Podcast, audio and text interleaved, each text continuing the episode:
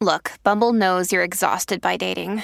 All the must not take yourself too seriously and 6 1 since that matters. And what do I even say other than hey?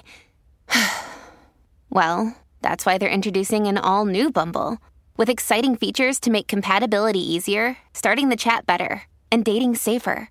They've changed, so you don't have to. Download the new Bumble now. Daily Cogito. Svegliarsi per pensare.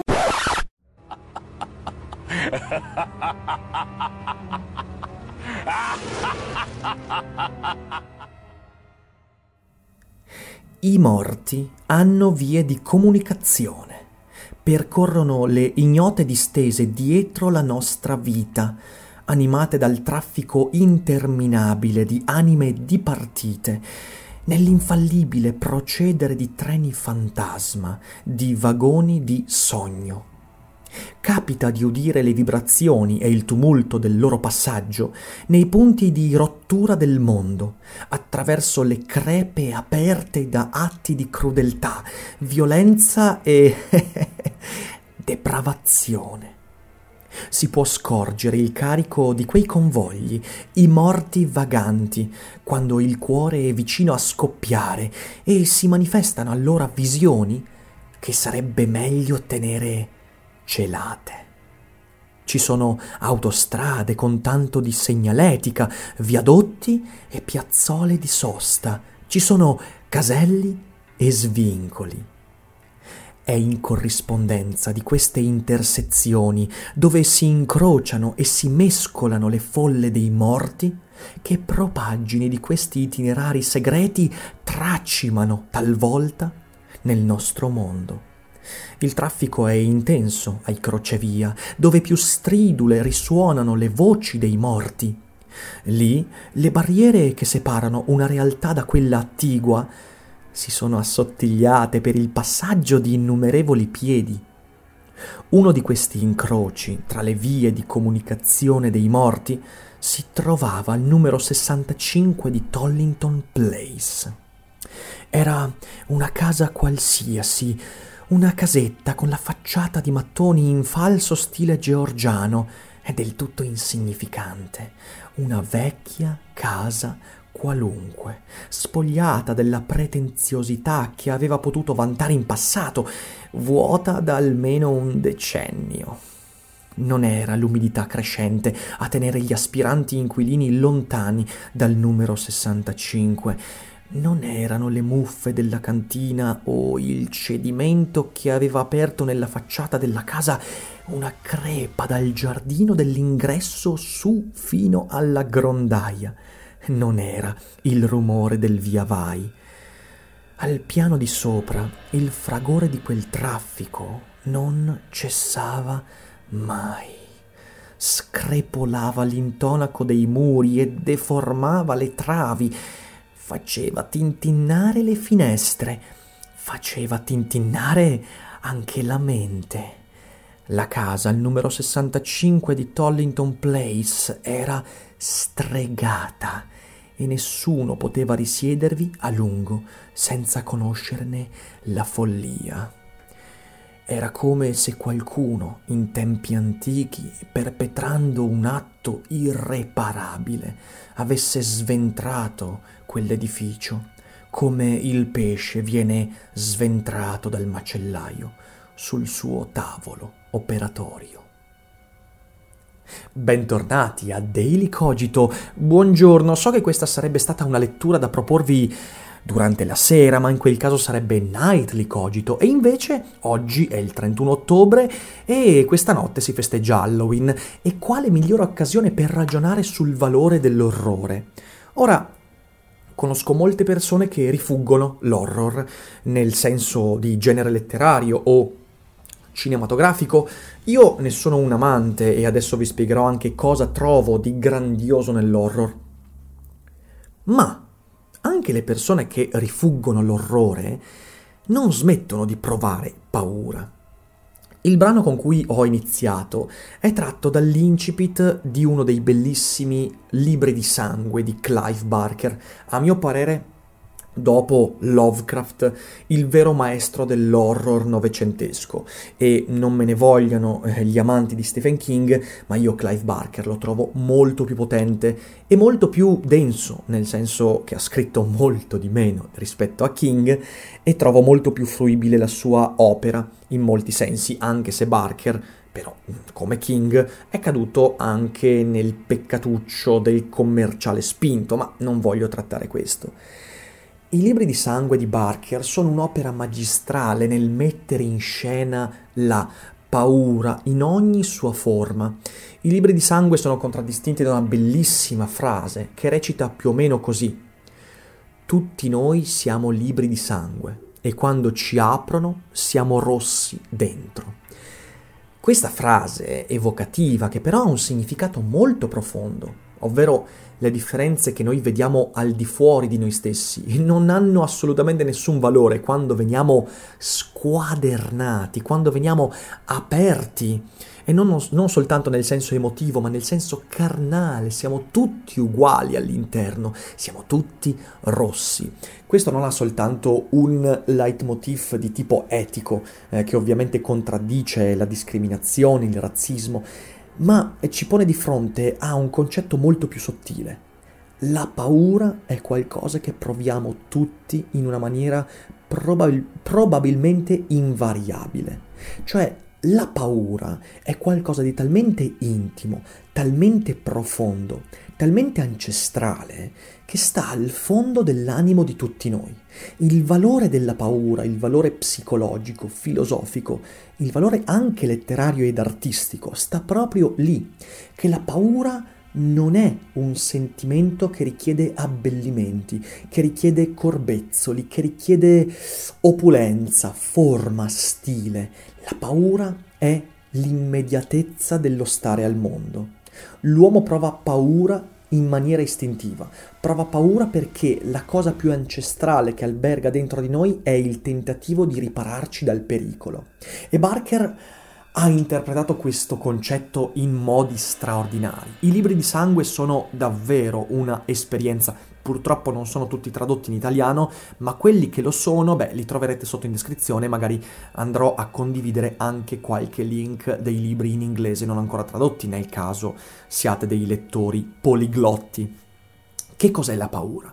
La paura anche seguendo quello che dice Stephen King quando afferma che la paura è il sentimento più radicato, non sta dicendo che tutti quanti siamo sempre portati alla paura, che la paura sia qualcosa di positivo, che la paura sia questa forma di resilienza. No, niente di tutto questo. Quello che ci dicono gli autori dell'orrore è che per conoscere me stesso, per andare al fondo di quello che sono, io devo provare paura e devo conoscere il modo in cui provo paura. Se io conosco le conseguenze intime e le sfaccettature del mio modo di provare paura, beh allora sarò un passo più vicino a quella chimera filosofica che è la conoscenza di me stesso, il guardarmi allo specchio e riconoscermi e il sapere come reagire, come comportarmi e tante altre cose che durante il corso della vita cerchiamo spasmodicamente e poi puntualmente non riusciamo a trovare. L'horror come genere letterario, che è un genere che quando, quando eh, trattato come si deve è un genere eminentemente filosofico, ci mette in contatto proprio con questa necessità. L'incipit che vi ho letto, eh, l'incipit dei libri di sangue, in particolare del volume Le stelle della morte, se non sbaglio, è straordinario perché ci pone di fronte a un concetto molto semplice e che però ci sfugge continuamente, che la paura prende le forme più eh, familiari. Barker ci parla delle strade dei morti, dei treni e dei vagoni dei morti, cosa per me molto molto attuale in questi giorni, visto che sono dieci giorni che viaggio in treno più dei controllori di Trenitalia. E ci prende quel concetto così familiare di strada, di trasporto, di veicolo e ce lo mette di fronte cercando di far emergere la familiarità della paura che è al tempo stesso qualcosa di così intimo e, al- e-, così alieno, perché la paura, tutti quanti la proviamo, fa parte della nostra quotidianità, ma al tempo stesso è ciò con cui non riusciamo mai a venire a patti è ciò che è più profondo in noi e al tempo stesso più distante dalla nostra comprensione. Ed ecco allora che è la letteratura il vero mezzo con cui abbrancare la paura, attraverso quella che è di fatto una metafora, le strade dei morti, questa figura retorica che ci serve per scatenare il sentimento di Unheimlich, cioè la vicinanza, la familiarità, l'intimità e al tempo stesso l'alienità, ciò che è distante, ciò che mi sfugge, ciò che non riesco a riprodurre attraverso le parole. Le parole, un altro mezzo così intimo che eppure sempre ci sfugge. Ecco, la paura prende poi in questo incipit e in tutti i racconti dei libri di sangue, ovviamente che vertono proprio intorno a questo concetto, diventa una casa.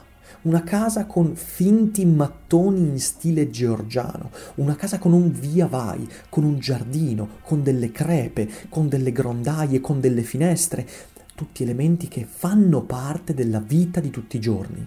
La paura non arriva dai fantasmi, non arriva dai mostri, non arriva dagli spiriti, arriva da una casa, arriva dalle finestre, arriva dalle strade, arriva da ciò che sento più vicino a me stesso e arriva nel momento in cui mi accorgo che ciò che considero più vicino a me stesso è in realtà ciò che di più alieno io possa affrontare nella vita. La paura, quella vera, quella dell'orrore, non si ha quando incontriamo l'alieno, ma quando ci accorgiamo che l'alieno, il mostruoso, è un aspetto che fa parte di ciò che ritenevamo essere così a disposizione della nostra conoscenza.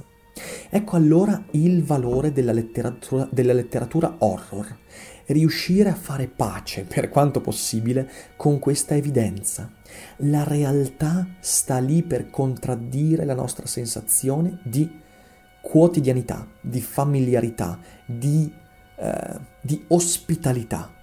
Il mondo non ci è ospitale, ci è ospitale solo per un breve tratto della vita, per l'infanzia, per il momento in cui possiamo permetterci di essere sotto una campana di vetro, per i momenti in cui siamo circondati, ma sono momenti brevi, di persone, oggetti, cose, ambienti che ci fanno sentire al sicuro. Quando questo scompare, e scompare in una maniera molto subdola, ecco che siamo alla mercé del caos universale, del sangue, del libro di sangue che siamo noi stessi, un libro che non possiamo leggere, un libro che ci legge, di cui non siamo autori ma siamo personaggi, siamo marionette. La letteratura dell'orrore, in particolare quella di Clive Barker, cerca di raccontarci questo, cerca di raccontarci il familiare che in maniera inaspettata, subdola, morbida, diventa l'alieno e diventando alieno dimostra la sua natura di familiarità, un Heimlich, ciò che contraddice le nostre stesse aspettative, le aspettative su noi stessi. Con questo piccolo racconto, io spero di avervi introiettato della paura autentica, la paura che accompagnerà la vostra giornata, io vi auguro un buon Halloween per chi lo festeggia o per chi non lo festeggia.